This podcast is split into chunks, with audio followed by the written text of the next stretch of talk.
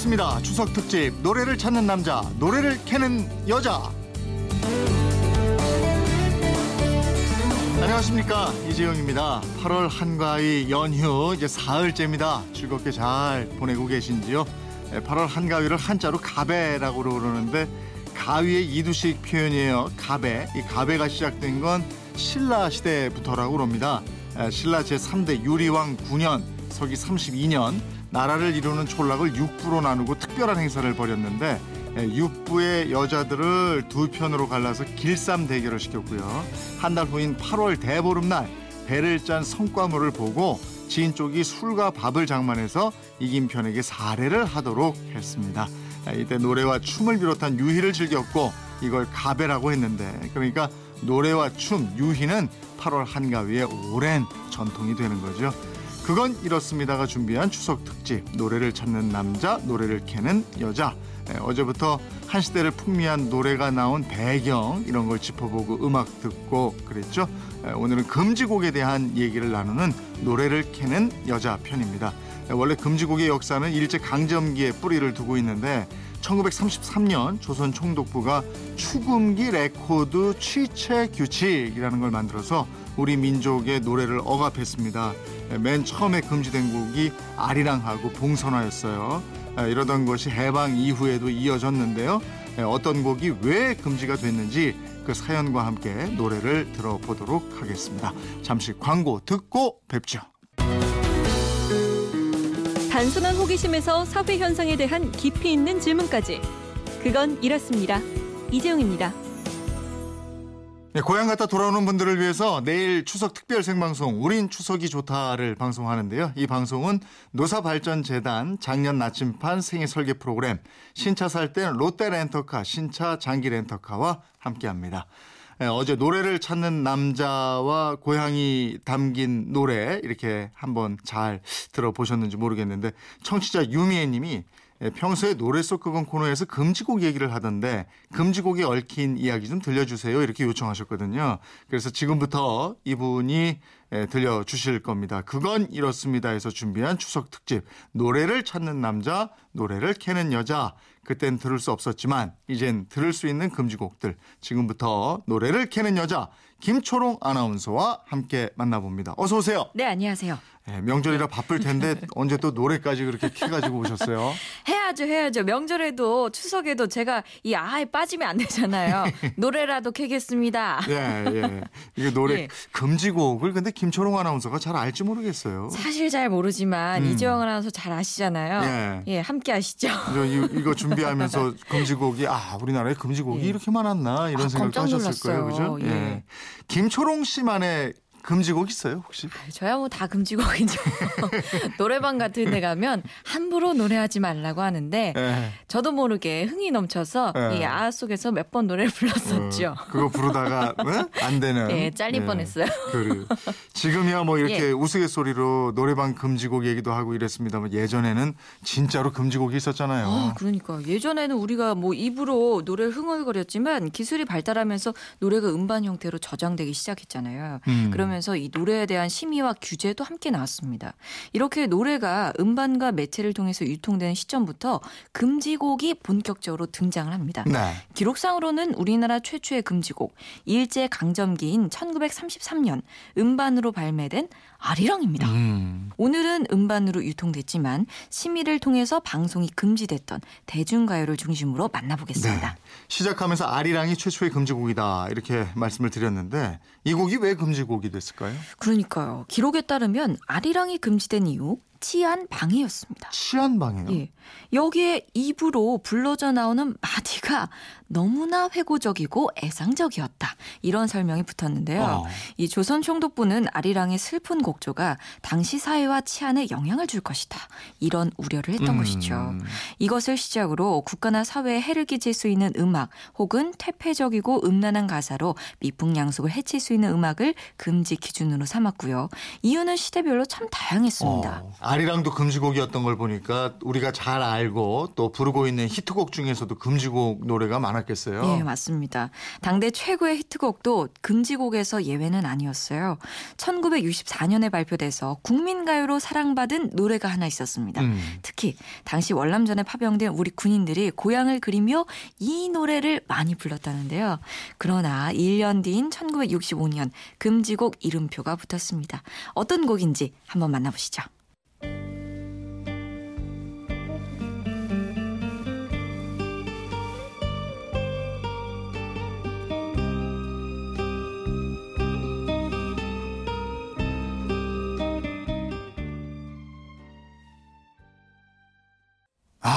좋잖아요. 네. 어? 아까 아, 저 예. 국민가요라고 소개해드렸습니다만 그렇습니다. 그야말로 그렇죠. 근데 이 동백 아가씨가 예. 뭐가 문제였다는 거예요? 아이 그러니까요. 워낙에 유명하죠. 뭐 엄앵란 신성 씨 주연의 영화 동백 아가씨의 사비댐 주제곡이었고 네. 이미자 씨를 엘레지의 여왕으로 만들어준 히트곡인데 음. 뭐가 문제였냐? 참복과 노래의 분위기가 외색이 짙고 일본의 대중가요인 엔카를 연상시킨다는 이유로 아, 방송 금지 처분을 받았습니다. 아. 예. 이 밖에도요. 뭐 패튀김의 무정한 밤배 등등등 수십여 곡이 외색을 이유로 금지곡이 됐습니다. 음. 그리고 이재용 아나운서가 잘 아는 노래 중에 네. 또 금지곡이 있어요. 음. 지금 대한민국 군대에 다녀온 남성이라면 대부분 아는 노래. 혹시 떠오르는 곡 어떤 노래입니까? 아 이거, 구나 이 금지곡이 됐는데 군, 예. 예. 나 태어나 이강산에 군인이 예. 되어 하나 둘 이, 하나 둘예 좋습니다 맞습니다 예, 예. 이 가수 김민기 씨가 작사 작곡을 했고요 음. 1978년에 양희은 씨가 불렀습니다 네. 늙은 군인의 노래 그런데 이 곡은 발표되고 나서 불건전 가요랑 꼬리표가 음. 붙으면서 곧 금지곡이 됩니다. 예. 자, 그럼 일단 노래 듣고 예. 얘기를 좀 나누겠습니다. 양희은의 늙은 군인의 노래입니다.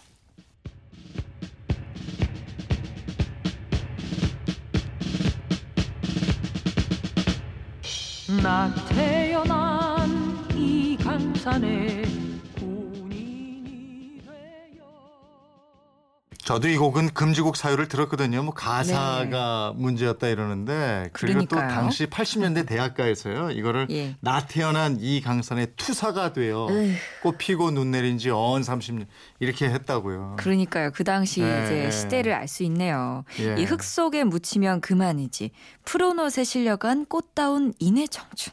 이런 가사들이 군의 기강을 해이하게 만들고 사기를 저하시킨다. 이런 이유였습니다. 네. 당시에 양현 씨와 김민기 씨의 그 여러 노래에 불건전, 불온 딱지가 붙었습니다. 음. 이 김민기 씨가 만들고 양현 씨가 부른 또 다른 노래 아침 이슬 태양은 묘지 위에 붉게 타오르고 이 가사가 북한을 떠올리게 한다며 불온 판정이 나고요. 네. 양인 씨의 또 다른 노래죠. 이루어질 수 없는 사랑. 사랑이 왜 이루어질 수 없느냐. 허무주의를 조장하는 불온한 곡이다. 이런 이유로 금지가 됐었습니다. 네.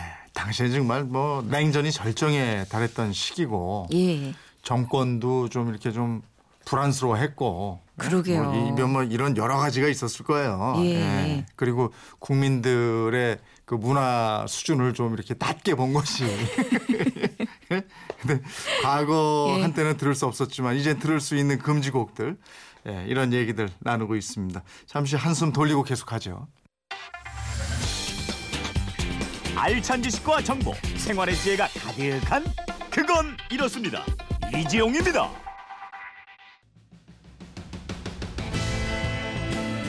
캐는 건 제가 먼저인데 저 뒷캐녀 말고 캐는 여자가 또 있었네요.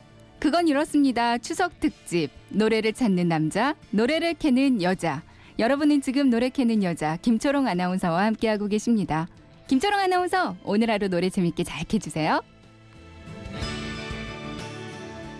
네, 그건 이렇습니다. 추석 특집 노래를 찾는 남자, 노래를 캐는 여자. 오늘 하루 노래를 캐는 여자로 변신한 김초롱 아나운서와 함께하고 있습니다. 아까 시작하면서 노래방 금지곡 얘기 잠깐 했어요. 네. 예, 정말 창법 미숙으로 금지된 그런 경우도 있다고 그래요. 실제로. 예, 그렇습니다. 네. 뭐 가사뿐 아니라 창법이 문제였습니다. 네. 김정미 씨의 바람 특유의 묘한 창법이 저속하고 미숙하다는 이유로 금지됐고요. 네. 신중현 씨의 미인도 노래가 시끄럽고 사람들이 많이 따라 부르며 저속하다 이런 이유로 금지곡이 이름표가. 붙었습니다. 예. 그리고 조용필, 예. 이문세, 김 수희 같은 가수들도 음정이 불안하고 창법이 산만하다 어. 이러면서 한때 금지곡 판정을 받았습니다. 아니 조용필 네. 씨가 음정이 불안하다고요? 가왕이 예, 음정이 불안하대요. 그래요? 그럼 저는 어떻게 해요?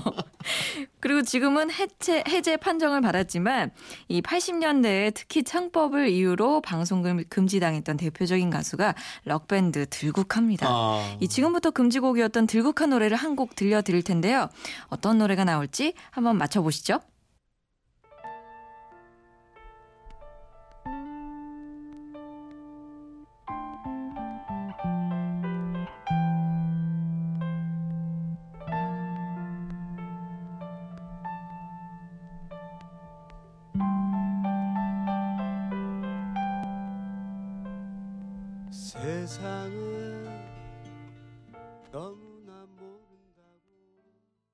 아, 이 좋은 곡이 들국화의 그것만이 내 세상. 예? 아, 그것만이. 아니 아, 창법이 잘못 좀. 독특하긴 하죠. 뒤로 예. 가면서 절규하는 것 같고. 그러니까요. 아 근데 이게 왜 금지곡이에요?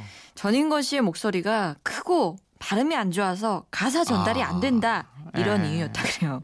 뭐 이것뿐 아니라 들국화의 행진 네. 가는 거야 이 노래 있잖아요. 네. 이것도 창법 미숙으로 금지곡이었다고 합니다. 야, 금지곡이 되는 이유가 정말 각양각색이군요. 그렇습니다. 특히 그 중에서도 금지곡으로 가장 많이 꼽힌 이유가 저속하고 퇴폐적인 가사였어요. 어. 몇 가지만 소개할게요. 네. 이장의 그건 너 있죠? 음. 너라니 남에게 책임을 떠넘기는 분위기를 조장한다. 이런 이유로 금지됐고요. 예. 한대수의 물 좀 주소. 네. 물고문을 연상시켜서 야, 이, 예. 이런 거는 정말 도둑이 제발저리다고 물고문을 시켰으니까 이게 물고문으로 생각이 되지 그래 안 시켰으면 안 될 거 아니에요. 아유 참또 아. 행복의 나라로 이거는 그럼 지금 우리 사회는 안 행복하단 말인가?라는 이런 물음표가 붙었다고요. 아. 예, 또 송창식의 왜 불러 반말에 반항 정신을 일깨운다 이런 이유로 금지곡이 됐습니다. 아니 그럼 이거는 왜 부르세요? 이- 이랬으면 이 금지곡이 아닌 거 아니에요? 왜 불러 이래가지고 금지곡. 그러니까요. 그랬을 수도 있습니다. 돌아서서 가는 사람을 왜 부르세요? 이렇게 가면 되죠. 어, 뭐좀 뭐 존댓말 해야죠. 뭐 그리고 또 혜은이의 제3 한강교 어제 처음 만나서 사랑을 하고 우리들은 하나가 되었습니다. 이런 어. 가사가 문제가 되어서 방송 금지가 됐어요. 그리고 지금부터 들어볼 금지곡 첫 소절이 나오자마자 음. 금지곡이 된 이유를 아실 겁니다. 노래 들어보시고 더 말씀드릴게요.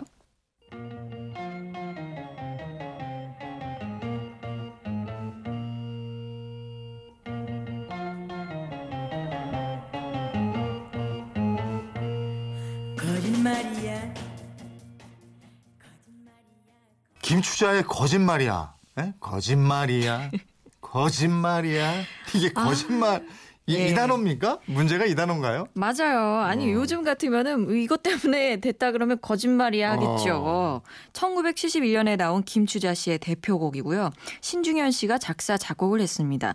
발표 당시 거짓말이란 단어가 들어간 제목부터 네. 무대 안무까지 파격적이고 신선한 호응을 얻었습니다. 음. 그러나 이 거짓말이야 이 제목과 가사가 정권에 대한 신뢰를 무너뜨리고 아. 불신 풍조를 조장한다는 이유로 방송 금지곡이 됐습니다. 그래요. 형, 오늘 얘기를 쭉 예. 들어보니까 당시 심의 기준을 통과한 노래가 있다는 게 예. 이게 더 신기할 정도예요.